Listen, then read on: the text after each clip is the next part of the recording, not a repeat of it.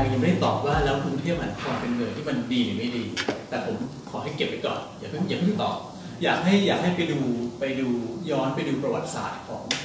เมืองในโลกนี้นะครับอย่างเช่น เมืองที่รู้สึกว่าโอ้ยดีจังเลย เช่นลอนดอนปารีสอะไรอย่างเงี้ยเมืองพวกนี้มันคงไม่ได้ดีงามเป็นสวรรค์ชั้นฟ้าเพราะแต่ต้นนะครับสมัยก่อนอาจจะเข้าใจว่าสภาพพวกมันไม่ค่อยดีเหมือนกันแต่ประวัติศาสตร์ของการที่ทำให้เมืองมันดีเนี่ยเขาเขาทำยังไงกันครับโหนี่ต้องแบบ คือหลาย ๆ คนคงเคยดูหนังเรื่อง Oliver Twist นะคะของแบบที่มันมาจากวรรณกรรมของ Charles Dickens หรือว่า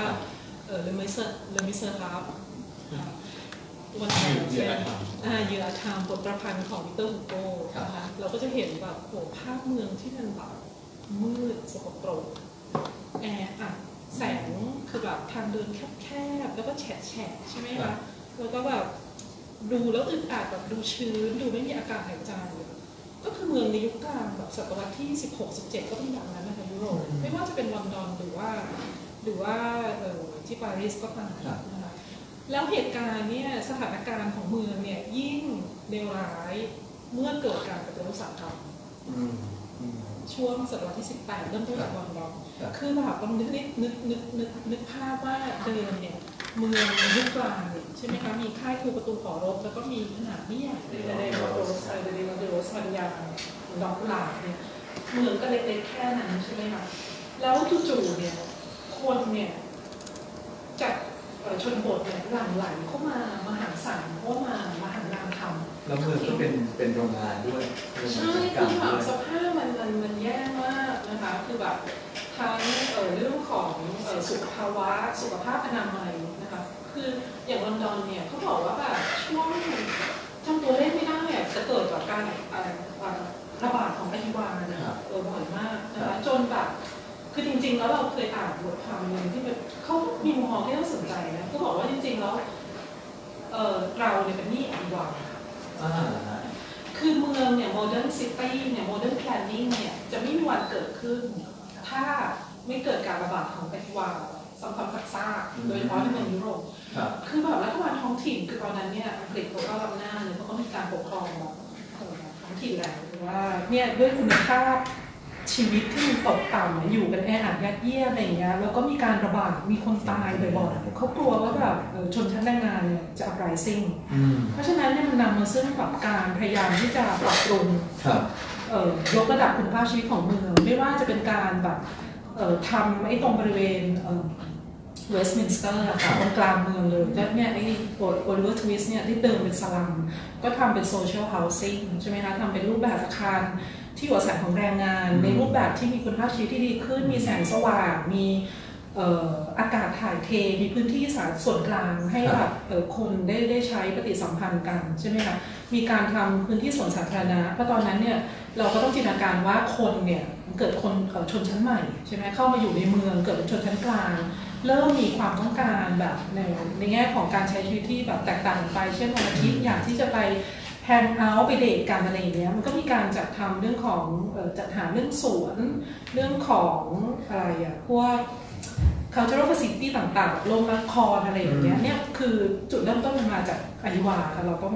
ขอบคุณอหิวาต้องของขโลอบกคุณโลกระบาดใช่ ซึ่งอันนี้พูดถึงลอนดอนใช่ไหมคะกลายเป็นแบบตอนนั้นก็แบบทุกทุกเมืองใหญ่ในยุโรปเนี่ยมองมาที่ลอนดอนครับปารีสก็เช่นกัน คือเอ่อในยุคช่วงคือสัลอนกดอนพัฒนาก่อนเปลี่ยนแปลงเริ่มเริ่มเริ่มก่อนนะคะ แล้วพอประมาณช่วงช่วงกลางศตวรรษที่ 19เนี่ย1850อะไรประมาณเนี้ยนโปเลียนที่3เนี่ยขึ้นอำนาจเอ่อมีอำนาจใช่ไหมคะเอ่อมือขวาเขาเนี่ยคือบารอนโอสเอ่อเอตัวไอตรง ประตูชัยหรือว่าตึกที่เป็นแบบสูง4-5ชั้น เป็น apartment housing อะไรอย่างเงี้ยเกิดในยุค Haussmann นะคะ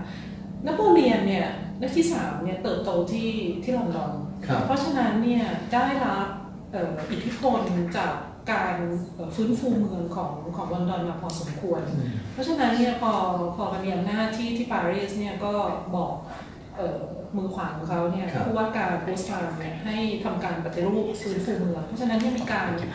ตัดถนนยกใหญ่ใช่ไหมคะเพราะว่าเราลองนึกว่าแบบสภาพเมืองเหมือนในในหนังเรื่องเยอธรรมอย่างเงี้ยแออัดยัดเยียดอย่างเงี้ยใช่ไหมคะมีการเอ่อรื้อเอ่อโครงสร้างเมืองยุคกลางออกตัดถนนใหม่สร้างรูปแบบเอ่อ apartment housing แบบใหม่ใช่ไหมข้างล่างเป็นร้านขายร้านขายของร้านค้าข้างบนเป็นเป็นที่อยู่อาศัยใช่ไหมคะแล้วก็มีการสร้าง park สวนสาธารณะอย่างเช่น Bois de Boulogne เนี่ยอ่า ก็เป็นต้นแบบของสวนลุมใช่ไหมคะที่เดินตะวันตกตะวันตกอะไรเงี้ยแล้วก็มีการกระจายตัวของสวนมีเริ่มคิดแล้วนะคะอยู่ในระยะที่เดินได้ 10 นาที คือตั้งแต่กลางศตวรรษที่ 19 คือไม่ว่าจะอยู่ตรงไหนในเมืองก็จะต้องเดินไปถึงสวนแน่มีไลติ้งคือแบบว่ากลางคืนก็ต้องมาเดินได้มีแบบ cultural facility มีโรงละครโรงโอเปร่าอะไรอย่างเงี้ยค่ะแล้วก็มีการปรับปรุงพวกบูรวาดอะไรต่างๆ ให้แบบเอ่อชนชั้นกลางมาใช้ชีวิตกันนะคะ แต่จริงๆก็มันก็มีราคานะ คือแบบไอ้เอ่อแผนการฟื้นฟูเมืองของของโอสมานนะมันก็มีอีกมุมหนึ่งก็คือว่ามันก็แบบเป็นการยังไงอะการได้มาซึ่งบูรวาดอะบนกับกับเมืองที่มันอยู่แน่นๆอะอืมคนจำนวนมากก็ต้องย้ายออกไปไปอยู่ชานเมืองอะไรเงี้ยครับมันก็มีมันก็มีเอ่อราคาที่ต้องจ่ายเหมือนกันสำหรับคนปารีสอะไรเงี้ยอืมแต่ว่า สุดท้ายก็ตอนนี้ก็ภาพจำของปารีสก็คือเนี่ยนะคะเอ่อโอสมานก็มีส่วนมากบูรวาดกับลักษณะของอาคารที่สร้างขึ้นในยุคนั้นค่ะคือถ้าเกิดจะทำเมืองให้ดีเนี่ยจริง ๆ ก็มีมีความเจ็บปวดบางอย่างที่ต้องแลกมา ก็มีความเจ็บปวด แล้วก็แต่ว่าก็ต้องไม่ลืมว่าในยุคนั้นเนี่ยไอ้ความเป็นประชาธิปไตยสังคมการเมืองของฝรั่งเศสก็ยังไม่ไม่มีความเป็นประชาธิปไตยคนเรื่องของสิทธิมนุษยชนก็ยังไม่ใช่ปัจจุบัน ปัจจุบันคงไม่มีใครทำอะไรแบบนั้นได้ค่ะอยู่ๆจะไป เอ่ออีวิทเอ่อไล่รื้อถอนไล่รื้อให้หมดคน ตอนนั้นรู้สึกจะสามแสนกว่าครอบครัว แต่ปัจจุบันก็ดูเหมือนจะจริงๆทำได้กันอยู่นะอยู่ในบางมุมบางเมืองของในโลกใบนี้ใช่ไหมใช่ครับดังนั้นก็เลยเราก็เลยกลับมาถามอาจารย์แล้วว่า แล้วกรุงเทพดีไหมครับ เป็นเมืองที่ถือว่าเป็นเมืองที่ดีหรือเปล่าก็ถ้ามองในกรอบแนวคิดของไอ้ inclusiveness ก็ก็คงไม่ดีอะนะคะไม่ค่อยไม่ค่อยไม่ค่อยดีเท่าไหร่ไม่ค่อยดีคือเราก็พูดจริงก็ปากกับตีนถีบนะทุกครับวันนะ คือแบบว่าตื่นเช้ามา ก็ต้องแบบตื่นก่อนหกโมงเช้าใช่ไหมคะต้องรีบออกจากบ้านก่อนหกโมงสิบห้าหรือเปล่าเพื่อที่จะก่อนรถติด ซึ่งครับก็เดี๋ยวนี้ก็ติดแล้วหกโมงสิบห้าอะไรอย่างเงี้ยใช่ไหมคะมาถึงใช้เวลาเดินทางยาวนานมาก แล้วก็พอมาถึงก็นั่งทำงาน ไม่ได้ออกไปไหนใช่ไหมครับทานข้าวก็หาซื้ออะไร เนี่ยครับฝากท้องแถวแถวนี้ตั้งแต่มื้อเช้าเนี่ยฝากท้องอะไรอาหารจากร้านสะดวกซื้อทำกินเองก็ไม่ได้ ตอนเย็นเราจะอยากกลับบ้านเร็วเราก็กลับไม่ได้เพราะรถมันติดแล้ว เราก็ต้องฆ่าเวลาอยู่แถวๆที่ทำงานเราเราก็เลยทำงานจนถึงสี่ทุ่มเลย ใช่คือแบบแต่ถามว่าเรารวยขึ้นไหมเนี่ย คือเราก็แบบเราก็ได้มาเราก็ จ่ายเยอะนะ อย่างเงี้ยสมมติแบบในเอ่อที่ที่ UDC ตั้งอยู่เนี่ยก็อยู่ในเขตปทุมวันนะครับก็เคยคุยกับนิสิตนะคะ ก็เคยคุยกับเพื่อนร่วมงานเนี่ยว่าแบบเออหลังเลิกงานแล้วเนี่ยไม่ไปห้างอะ มีที่อื่นไม่ไปเนี่ยก็น้อยมากเลยนะ คือแบบคือเหมือนกับว่าชีวิตแบบหลังไอ้ professional life เนี่ยหลังหลังเลิกเรียนหลังเลิกงานเนี่ยมันแทบจะไม่มีทางเลือกอื่นๆให้เราได้ใช้ชีวิตเลยเราจะกลับบ้านไม่ได้เพราะรถติดอย่างเงี้ยครับอืม เพราะฉะนั้นเนี่ยแบบที่คุณภาพชีวิตดีๆที่แบบ คนอื่น คนแบบในเมืองอื่นๆที่เขามีกันเนี่ยมันมันก็แบบไม่มีอะในเมืองชีวิตดีๆที่ไม่รู้ว่าใครดูแลอะไรนั้นใช่ไหมฉัครับนก็ดูแลตัวเองดูแลตัวเอง อะไรอะไรมันเป็นอุปสรรคทำให้กรุงเทพเป็นเมืองที่ไม่ค่อยจะดีเท่าไหร่ครับคืออันเนี้ยถ้าพูดมันก็พูดยาวเนอะคือแบบผังเมืองผังเมืองรวมกรุงเทพอะกว่าจะจุติขึ้นมามันก็หลังจากที่กรุงเทพมันก็ โตขยายไปมากแล้วใช่ไหมคะปัญหามันก็เกิดขึ้นอย่างมากแล้ว แต่ว่าคือจริงๆแล้วอยากจะพูดในแง่ของ ในแง่ของเรื่องสำคัญที่แบบเป็นประสบการณ์ที่ที่เราทำงานมาสี่ปีอะอืมคือเรารู้สึกว่าจริง ๆ แล้วเนี่ยเอ่อปัญหาสำคัญของของกรุงเทพอะครับคือมันโตเกินไป แล้วโครงสร้างการบริหารจัดการเนี่ยไม่แมทช์เลย คือไม่ไม่สามารถที่จะจัดการกับความใหญ่ แล้วตอนนี้ก็คือความสลับซับซ้อนเปลี่ยนแปลงไปแน่นอนเกิดขึ้นเร็วมากเลยนะคะคือเราเปรียบเทียบนะคะปารีสที่เมื่อกี้เราพูดถึงกันเนี่ยมันใหญ่แค่แบบ150ตารางกิโลเมตรค่ะครับเมืองปารีสนะคะเอ่อกรุงเทพเนี่ยพันห้าร้อยตารางกิโลเมตรเราเป็นสิบเท่าอืมแต่ปารีสเนี่ยเลือกตั้งสองระดับอืม ปารีสเนี่ยเลือกตั้ง mayor ของ City of Paris ครับแล้วก็มีการเลือกตั้งของเขาเรียกว่า arrondissement แต่ว่ามันก็คือเขตอะค่ะมันคือ district ก็คือ 20 เขตอะ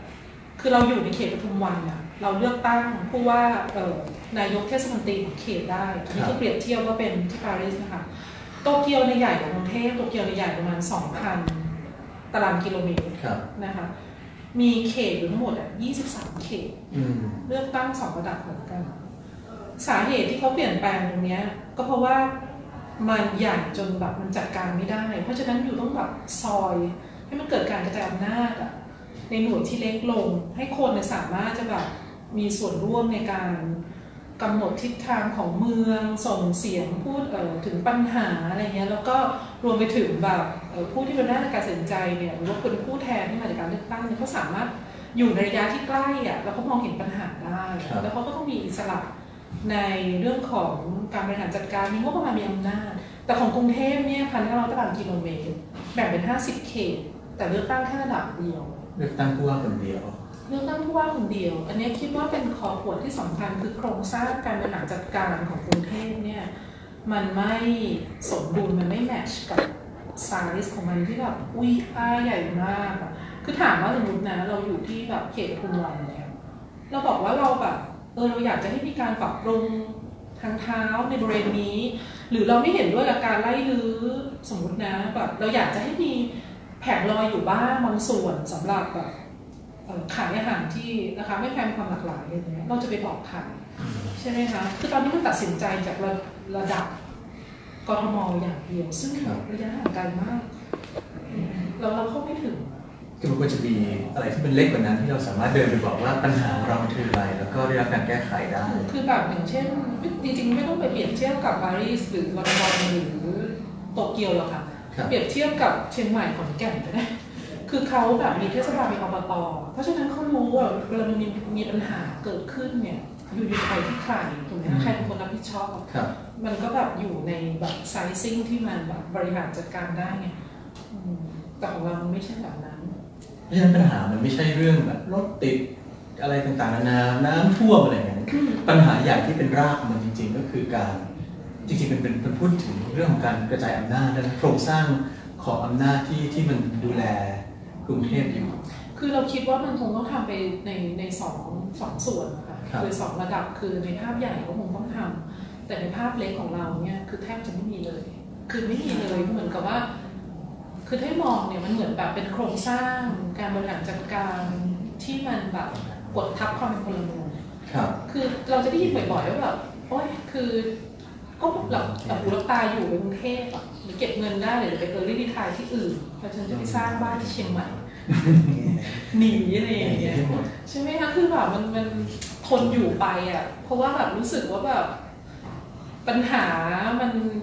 บ่นไปไม่รู้จะไปจะไปบอกใครไม่รู้จะเดินไปบอกนั่นนั่นเขียนก็บอกไม่ใช่หน้าที่กรุเขางเทพไม่ใช่บ้านอะไรอย่างงี้ใช่ มันไม่รู้สึกทำให้เราแบบรู้สึก inclusive อะคื อ inclusive มันต้องรู้สึกว่าเรา belong to ใช่ไหมคือตอนนี้คือทุกคนมันแบบมันเป็นหน่วยย่อยๆมันเป็น individual เป็นปัจเจกอยู่ในเมือง แล้วมันก็แบบเขตเนี่ยซึ่งแบบมันเป็นหน่วยที่แบบในอย่างเช่นในในโตเกียวหรือว่าในปารีสเนี่ยมันเป็นหน่วยการเมืองที่ครับที่มันมีความ active อะคือแบบเฮ้ย mayor ของฉันใช่ไหมมันจะมีการแบบจับกลุ่มมันมีการแบบพูดคุยมันจะมีแพลตฟอร์มในการไม่รู้สิ พูดคุยถึงปัญหาหรือความต้องการอืมคืออย่างเช่นปารีสหรือว่าแบบที่ลียงมาร์เซย์เนี่ยเมืองใหญ่ๆที่เรียกว่ามันเป็น metropolis เนี่ยโอเคเขาแบบ active มาก คือในแต่ละเขตเนี่ยคือผู้ว่าเดี๋ยวจะขยันทำงานก็จะมีแบบเหมือนกับเป็นนิตยสารออกมา โอ๊ยแบบฉันคือเนี่ยฉันคือเมเยอร์ฉันมีนโยบายแบบนี้ฉันทำไปแล้วนะ แล้วฉันก็มันจะทำอะไรอะไรเงี้ยอยู่จะแบบปฏิเสธได้ไง ถามว่าเรารู้จักผอเขตไหมคุณลุงอยู่เขตอะไรวะ เขตจตุจักรครับผอเขตชื่ออะไรคะไม่รู้สิครับพอดีไม่รู้อาจารย์ไหนอาจารย์อาจารย์อาจารย์กำลังเรียกร้องให้มีการเลือกตั้งในระดับที่มันเล็กๆ เล็กๆไปถึงนี้แต่ใหญ่ๆยังไม่มีเลยนะครับ ก็ค่ะ อันนี้เป็นสิ่งที่ไม่ควรจะพูดครับในช่วง เดี๋ยวเขาเขาว่ากำลังจะมีแล้ว เดี๋ยวก็เดี๋ยวปีหน้าไงครับก็ก็น่าจะมี จะประกาศว่าจะมีเมื่อไหร่ อันนี้เราก็รอรอดูกันต่อไปก็นะครับก็ไม่ไม่สิ้นความหวังค่ะครับ ทีนี้ทีนี้ย้อนกลับมาถึงคำถามหรือหรือที่เมื่อกี้ที่อาจารย์บอกว่าสมมติฝรั่งเศสเขาก็อะไรล่ะ ปรับปรุงเมืองแล้วโดยโดยการที่ตัดถนนใหญ่ ๆทำให้คนต้องย้ายออกไปบางส่วนอะไรอย่างเงี้ยแล้วสมัยก่อนมันทำได้ แต่มันก็มีความเจ็บปวดของเมืองถ้ามันเป็นสมัยนี้แหละครับเวลาที่เราจะต้อง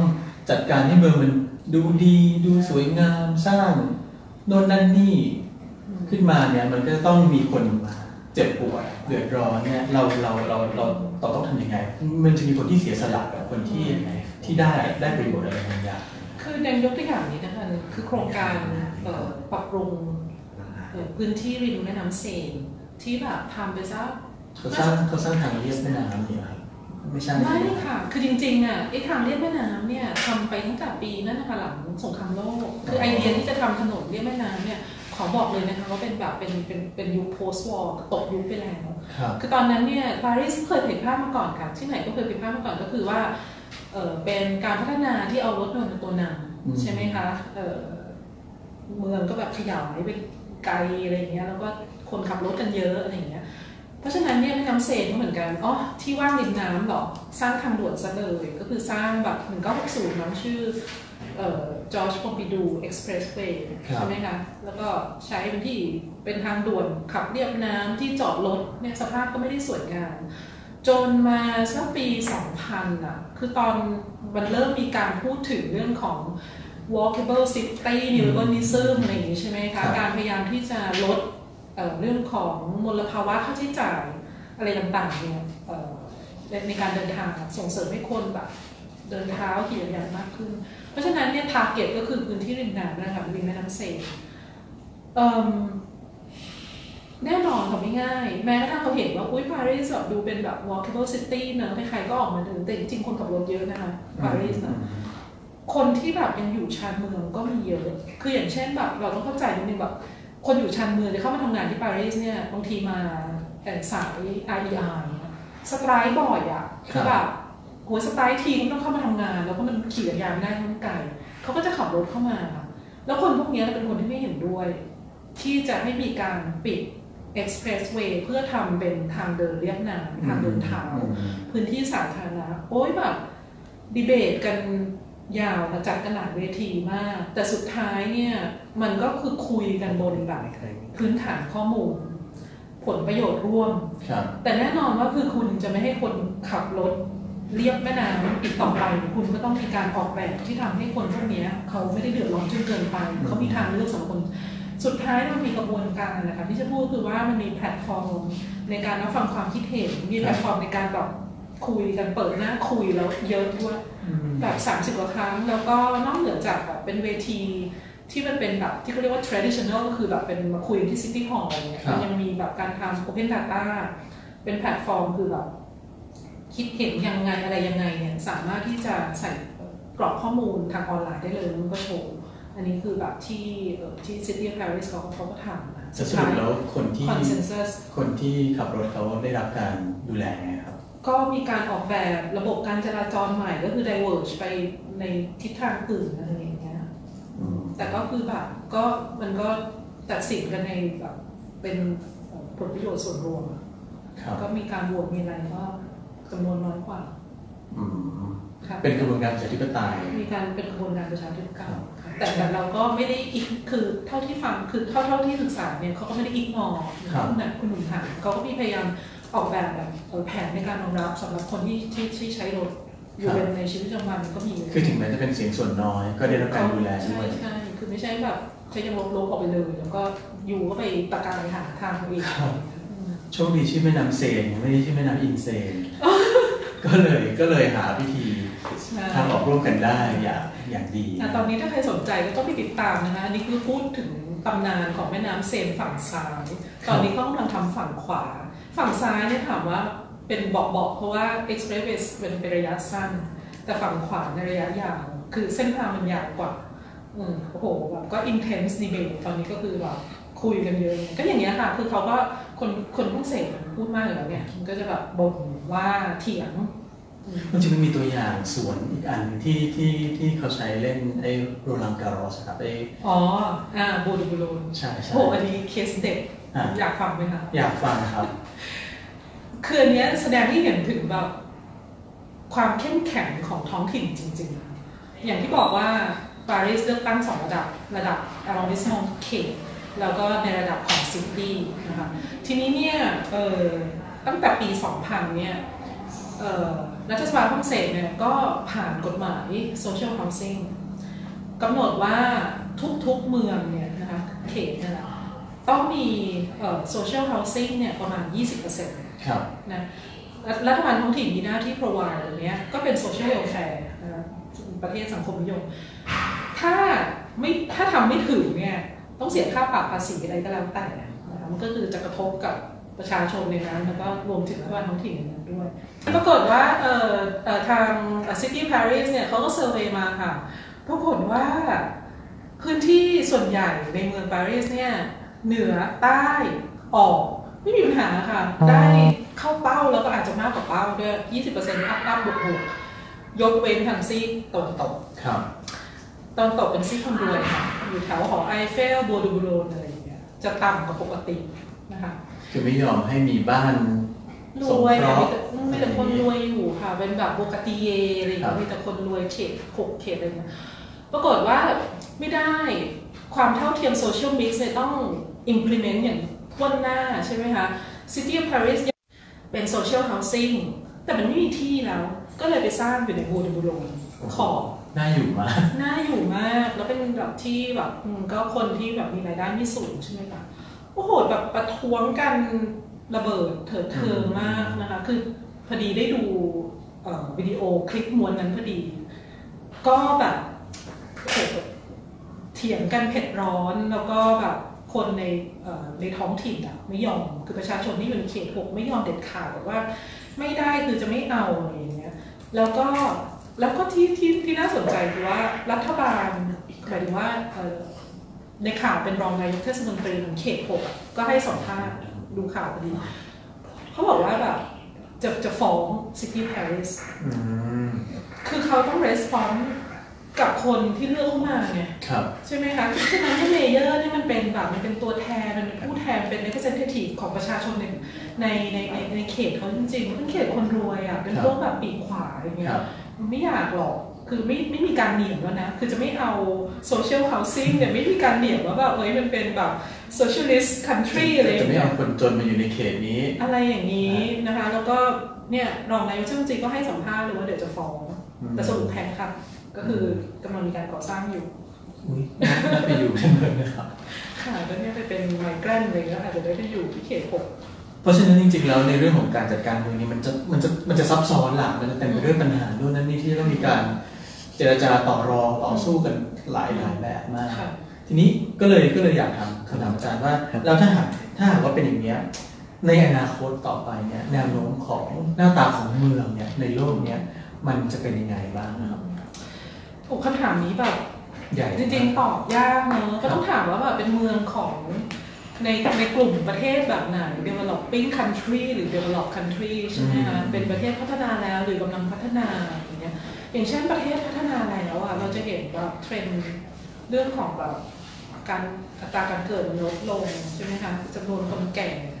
เพิ่มมากขึ้นอะไรอย่างเงี้ยเพราะฉะนั้นอย่างอย่างญี่ปุ่นเนี่ยคือเมืองนี้แทบจะไม่มีไม่มีปัญหาการขยายตัวอย่างไม่สิ้นสุด อย่างที่เคยประสบมาเมื่อ 50 ปีที่แล้ว ซึ่งตอนนี้เราก็ยังประสบอยู่ คือมันไม่มีประชากรจะไม่มันไม่มีดีมานที่จะทำให้เกิดการแบบขยายตัวของเมืองแล้วอะคือตอนนี้มันเหมือนมันมันมันมันกลับเข้ามาสู่ใจเมืองโจทย์ก็คือว่าทำยังไงที่ทำให้เมืองไม่ตายครับทำยังไงที่จะดึงประชากรมาทำให้แบบเออ maintain energy ของเมืองเอาไว้อะไรอย่างเงี้ยนะเออเมืองหลายๆเมืองในยุโรปก็เช่นกัน แต่ว่าถามว่าแบบแล้วเมืองในประเทศกำลังพัฒนาเนี่ยซึ่งบอกว่าเนี่ย เราดูข้อมูลในหลายๆที่เนี่ยก็บอกตรงกันแบบประมาณ 2030 เนี่ย คือภูมิศาสตร์ของโลกนี่จะเปลี่ยนเลยคือ global city mega city เนี่ยมันจะไปตั้งอยู่ในตั้งอยู่ในประเทศกำลังพัฒนาครับใช่ไหมคะในเอเชียใต้ใน global south อะไรต่างๆ ทีนี้แบบมันก็มีซีนารีโอนะ อย่างเช่นอะยกตัวอย่างกรุงเทพเนี่ย คือถ้ากรุงเทพแบบถามว่ากรุงเทพในอนาคตจะเป็นยังไง คือถ้ากรุงเทพมันไม่มีการกระจายอำนาจ คือยังไม่มีการแบบแก้ไขเรื่องปัญหาจราจรอะไรต่างๆที่คนสามารถจะ access เข้าสู่อำนาจการตัดสินใจมากขึ้นเนี่ยเราอืมเราก็คิดว่ามันก็คงจะเป็นอย่างนี้ต่อไปเรื่อยๆก็มีแต่แย่ลงครับแต่ในขณะที่แบบหลาย ๆ เมืองในประเทศที่กำลังพัฒนาเขามีการปฏิรูปการเมืองท้องถิ่นอะบราซิล หรือว่าแบบหลาย ๆ เมืองอะแถวลาตินอเมริกาอย่างเงี้ยครับว่าเขาก็สามารถที่จะพลิก เมืองที่ทำแบบแต่ก่อนใช้แต่รถยนต์อย่างเงี้ยใช่ไหมคะอย่างคริติบาหรือว่าจำชื่อไม่ได้ดูที่สมองอืมเนี่ยค่ะเมืองในลาตินเนี่ย ก็สามารถที่เอ่อพลิกเมืองที่มัน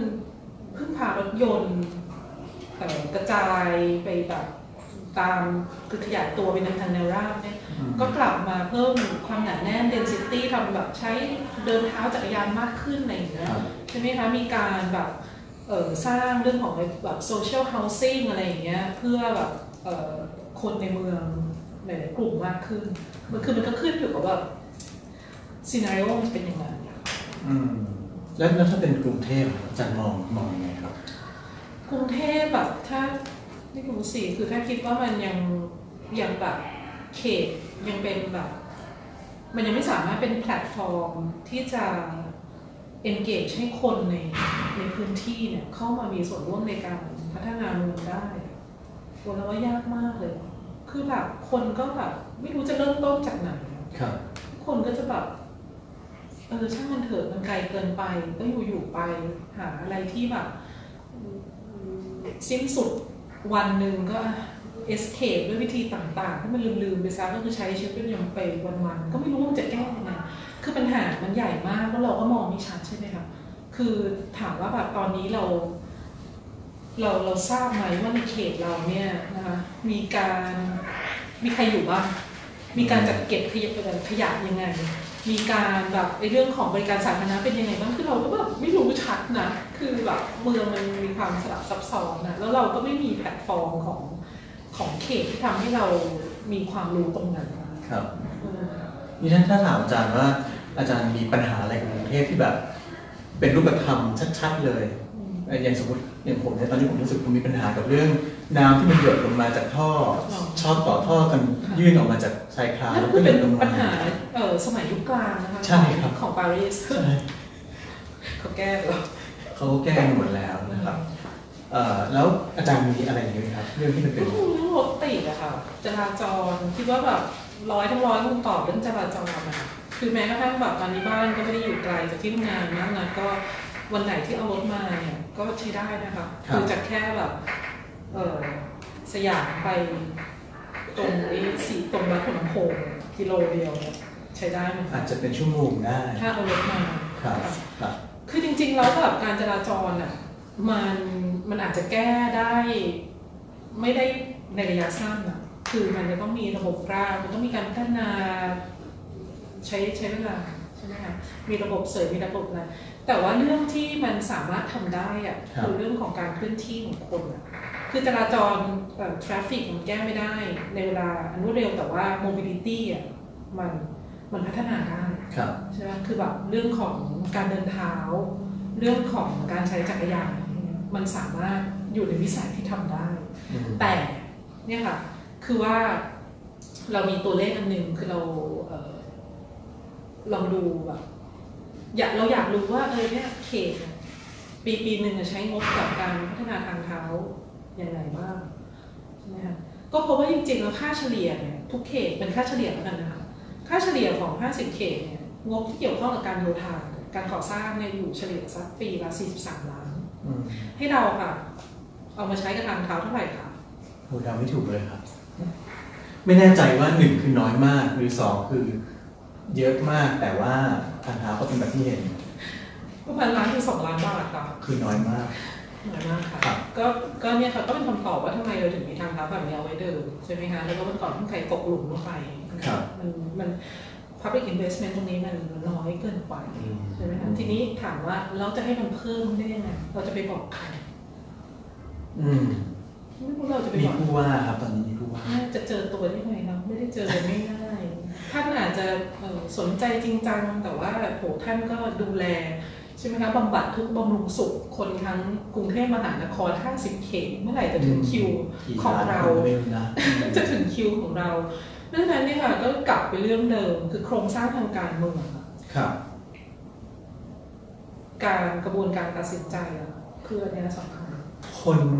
ก็เลยสงสัยมีคำถามจากทางบ้านนะครับ ก็เลยสงสัยว่า เอ๊ะอาจารย์แดงอยากจะลง เลือกตั้งผู้ว่าบ้างไหมครับ อยากจะลงหรือไม่นี่ไม่เป็นไรแต่ว่าเขาถามมาว่าถ้าหากอาจารย์ได้เป็นผู้ว่ากทมเนี่ยนโยนโยบายด้านผังเมืองจริงๆผมว่านโยบายอะไรก็แล้วแต่เกี่ยวกับกรุงเทพเนี่ยที่อาจารย์อยากจะทำเป็นเรื่องแรกคืออะไรครับ ก็คงเป็นเรื่องเขตแต่จริงๆมันไม่ได้อยู่ในวิสัยของหน้าของผู้ว่าทำได้นะคะแต่สิ่งที่คิดว่าควรจะทำคือผ่าตัดกทมก็คือว่าทำให้เขตสามารถแบบมีการเลือกตั้ง อันนี้ใหญ่กว่าอำนาจหน้าที่ของผู้ว่าเยอะเลยก็ก็เข้าสภาก็เป็นพรบกทมใช่ไหมครับ แต่คิดว่าแบบมันก็สอดคล้องกับก็ที่อื่นก็อย่างเทศบาลอะไรเงี้ยอบตเนี่ยเขาก็เขาก็เลือกตั้งไง why not กทมอืมใช่ไหมกทมเคยมีเอ่อระบบการปกครองส่วนท้องถิ่นที่ได้ชื่อว่า มีความทันสมัยมากการละครั้งหนึ่งนานมาแล้วครับ แต่ณปัจจุบันเนี่ยถามว่าแบบหลายๆโครงการนะคะที่ UDC ทำเนี่ยพวกทางเดินริมน้ำหรืออะไรเนี่ยของยานนาวาเนี่ยคือถ้าจริงๆอยู่ในเทศบาลเชียงใหม่ขอนแก่นเนี่ยเสร็จไปนานแล้วอะคือมันไม่ได้มีความมันไม่ได้ใหญ่โตอะไรอะแล้วมันก็ไม่ได้ใช้งบประมาณมาก จนเกินวิสัยที่เทศบาลจะทำได้ แต่ว่ากทมมีความสลับซับซ้อนครับก็คิดว่าเรื่องของเรื่องของเขตเป็นเรื่องที่ที่อยากทำมากที่สุด แล้วคิดว่าถ้าเกิดว่า เขตเนี่ยสามารถเป็นแพลตฟอร์มที่จะ organize แบบคนในพื้นที่ได้เนี่ยจริงๆมันก็ช่วยให้แบบกทมแล้วก็เขตทำงานได้มากขึ้นนะคะคือแบบคุณก็สร้างปัญหาเนี่ยคือคุณก็แบบสามารถที่จะเข้าใจปัญหา คุณจะได้แก้ปัญหา คุณจะได้ให้บริการสาธารณะได้ถูกจุดอะไรเงี้ยตอนนี้คือคุณไม่มีช่องทางในการรับฟังอืมอืมครับค่ะงั้นเรามาคำถาม ถัดไปนะครับ เป็นคำถามจากอาจารย์พิษครับ อาจารย์พิษโพงสวัสดิ์นะครับ แห่งรัฐศาสตร์จุฬานี่เอง อาจารย์พิษถามว่า อันนี้อาจารย์อาจจะต้องอธิบายนิดหนึ่งอาจารย์อาจารย์อาจารย์พิษถามว่า ถ้าเราใช้ Big Data เนี่ยมันจะช่วยลดปัญหาความเหลื่อมล้ำของเมืองได้ยังไงนี้ Big Data มันเกี่ยวอะไรกับกับอาจารย์ด้วยไหมครับ เกี่ยวค่ะ ก็โครงการอย่าง เอ่อเมืองเงินแม่เมืองนันดีเนี่ยก็เป็น Urban Big Data ครับนะคะคือว่ามีการจัดเก็บข้อมูลขนาดใหญ่นะคะคือตอนอย่างเล่าคร่าวๆอย่างโครงการ Good Walk เนี่ยเมืองเงินแม่เมืองนันดีเนี่ยก็คือเอ่อเป้าประสงค์ก็คือว่าเอ่อพยายามที่จะพัฒนาให้กรุงเทพเนี่ยมัน inclusive มากขึ้นครับมากขึ้นนะคะโดยการเดินเพราะว่าเดินเนี่ยคือคุณไม่ต้องรวยเนี่ยคุณก็ คุณก็เดินได้ถูกไหมคะครับ แล้วการเดินเนี่ยมันช่วยอะไรหลายๆอย่างมันกระจายรายได้ ถ้าคุณเดินได้เนี่ยร้านค้าร้านเล็กๆเนี่ยมันอยู่ได้นะเหมือนที่เราเห็นในญี่ปุ่นอะไรเงี้ยสุขภาพคนก็ดีใช่ไหมคะเอ่อค่าใช้จ่ายในการเดินทางเนี่ยก็น้อยอย่างเช่นแบบตอนไปอยู่ที่ฝรั่งเศสเนี่ยวันๆแทบไม่ต้องจ่ายค่าเดินทางก็ขี่จักรยานเดินเอาก็ศูนย์บาทศูนย์ยูโรเลยนะคะเพราะฉะนั้นเนี่ยเราก็ เราแล้วแล้วแล้วเดินอีกเรื่องหนึ่งที่อยากจะพูดก็คือว่ามันทำให้เรารู้จักพื้นที่รู้จักคนในย่านอะมันคือการจุดเริ่มต้นของการสั่งเอ่อสั่งสมเรื่องของทุนทางสังคม human capital ซึ่งมันสำคัญเอ่อต่อความเป็นชุมชนได้อยู่ครับใช่ไหมคะเราก็มี belong sense of belonging แต่ทีนี้เนี่ยเอ่อการที่จะทำให้กรุงเทพกลายเมืองเดินได้ทั้งกรุงเทพเนี่ยมันอาจจะยากอืม เราก็มีการเนี่ยค่ะใช้เรื่องของ Big Data เนี่ยครับเข้ามาเอ่อประมวลผลว่าพื้นที่ตรงไหนเนี่ยมันมันเอ่อมีศักยภาพครับที่จะอยู่โดยไม่ต้องใช้รถยนต์นะคะแล้วก็คำถามต่อไปก็คือว่าแล้วไอ้พื้นที่ที่มันอยู่โดยไม่ต้องใช้รถยนต์เนี่ยซึ่งเราคำนวณไปแล้วว่าในพื้นที่ชั้นในเนี่ยประมาณ 60%ซึ่งแบบมันก็เป็นสถิติที่เอ่อใช้พอใช้ได้นะคะคุณภาพของสภาพแวดล้อมที่เอื้อต่อการเดินเนี่ยมัน มันเป็นยังไงอืมอันนี้ก็เป็นตัวอย่างของ Urban Big Data ครับค่ะก็มันก็เป็นเอ่อโอกาสในการที่เราทำเอ่อในการที่เราเข้าใจไอ้มิติที่สลับซับซ้อนของเมือง แต่จริง ๆ แล้วตอบคำถามคุณสุรเดชเลยได้ไหมคะก็แอบได้ครับกันงั้นผมถามก่อนนะก่อนอาจารย์จะตอบคุณสุรเดชทวีแสงสกุลชัยจากกลุ่มขอนแก่นพัฒนาเมืองนะครับก็ถามมาด้วยว่าเอ่อจะมีวิธีการยังไงที่จะทำให้คนเมืองเนี่ยเข้าใจ บริบทการพัฒนาเมืองการพัฒนาเมืองที่ถูกต้อง แล้วก็ทำให้เข้ามามีส่วนร่วมในการพัฒนา ซึ่งซึ่งนอกจากคนทั่วไปแล้วเนี่ยก็ก็ถามรวมไปถึงผู้บริหารเมืองผู้บริหารประเทศด้วยนะครับคือเราเรารู้สึกว่าแบบผู้บริหารเมืองเหมือนกับเราเราเวลาเราศึกษาแบบ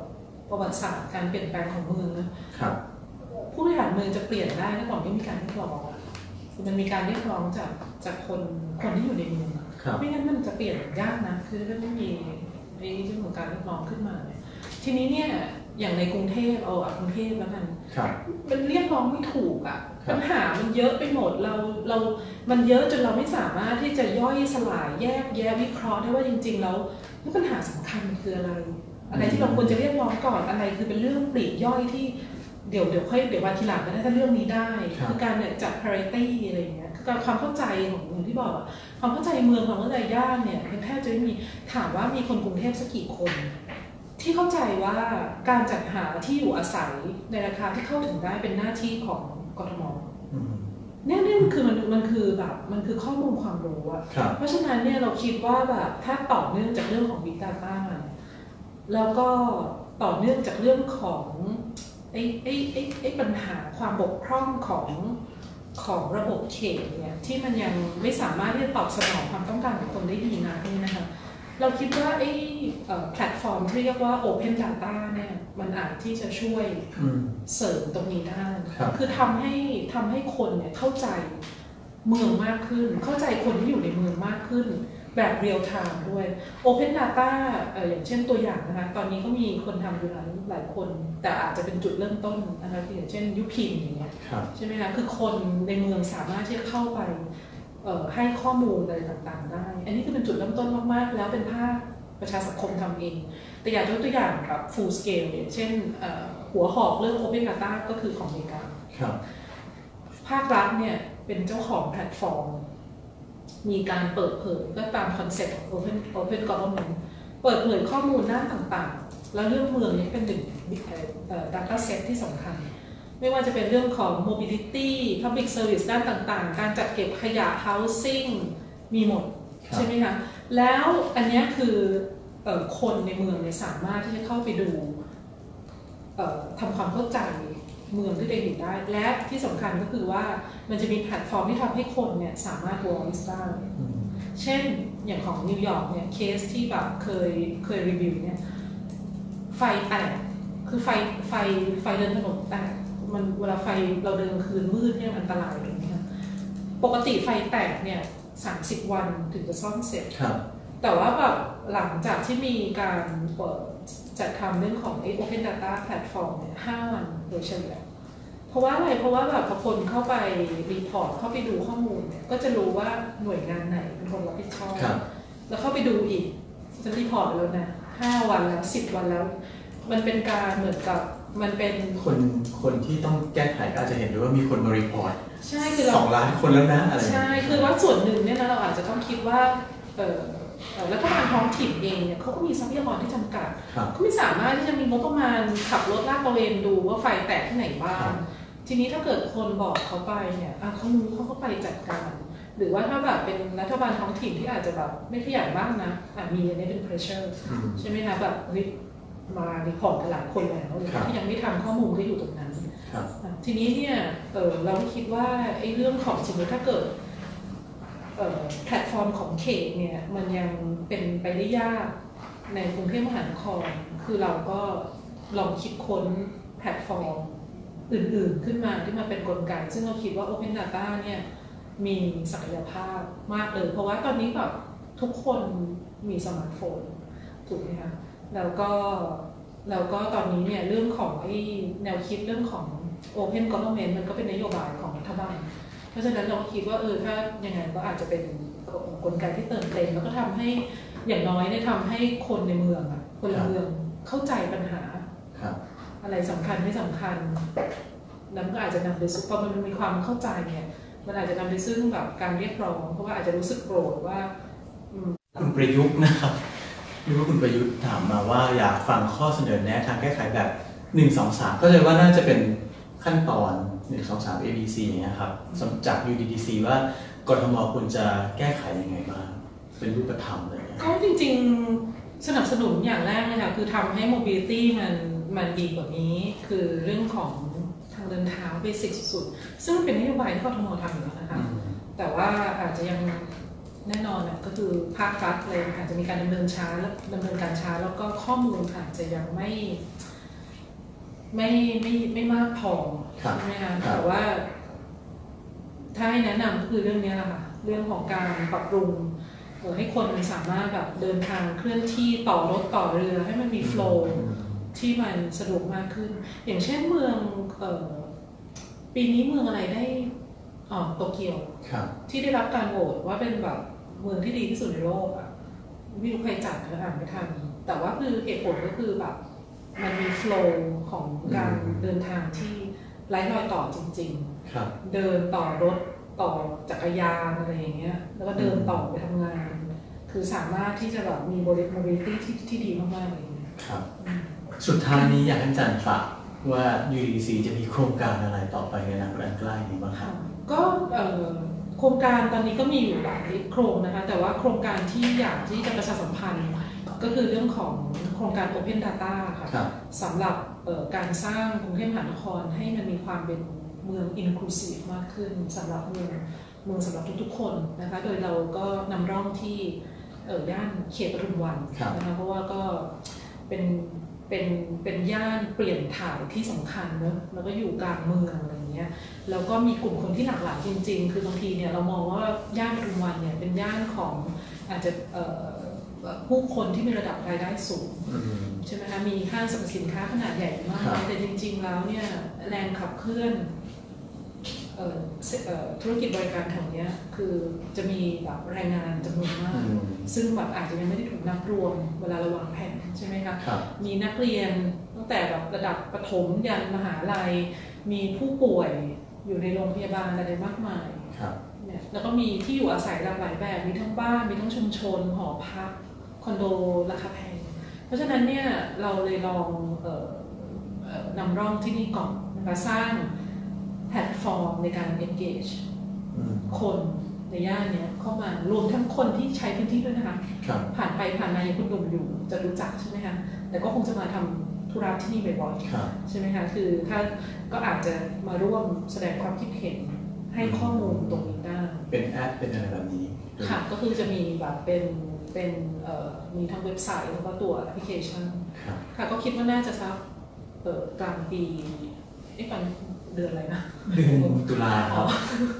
ก็ประมาณกลางเอ่ออาจจะไม่ถึงกลางปีหน้าค่ะ แต่เป็นประมาณสักต้นต้นปีเดือนสี่เดือนห้าครับจะเปิดตัวได้ครับ โอเคสำหรับวันนี้ก็เขาบอกให้มองกล้องนี้นะครับ วันนี้ก็หมดเวลาของ One-on-One แล้วนะครับ ก็ต้องขอบคุณอาจารย์นิรมนต์มากนะครับ ที่มาร่วมพูดคุยสนทนากับเรา ซึ่งก็เป็นไลฟ์แรกของอาจารย์และของผมด้วยเหมือนกันสำหรับรายการก็นี้ค่ะ นะครับเราก็ตื่นเต้นกัน ถ้ามีอะไรผิดพลาดก็ก็ก็ขออภัยด้วยนะคะด้วยนะครับสำหรับวันนี้ก็สวัสดีครับ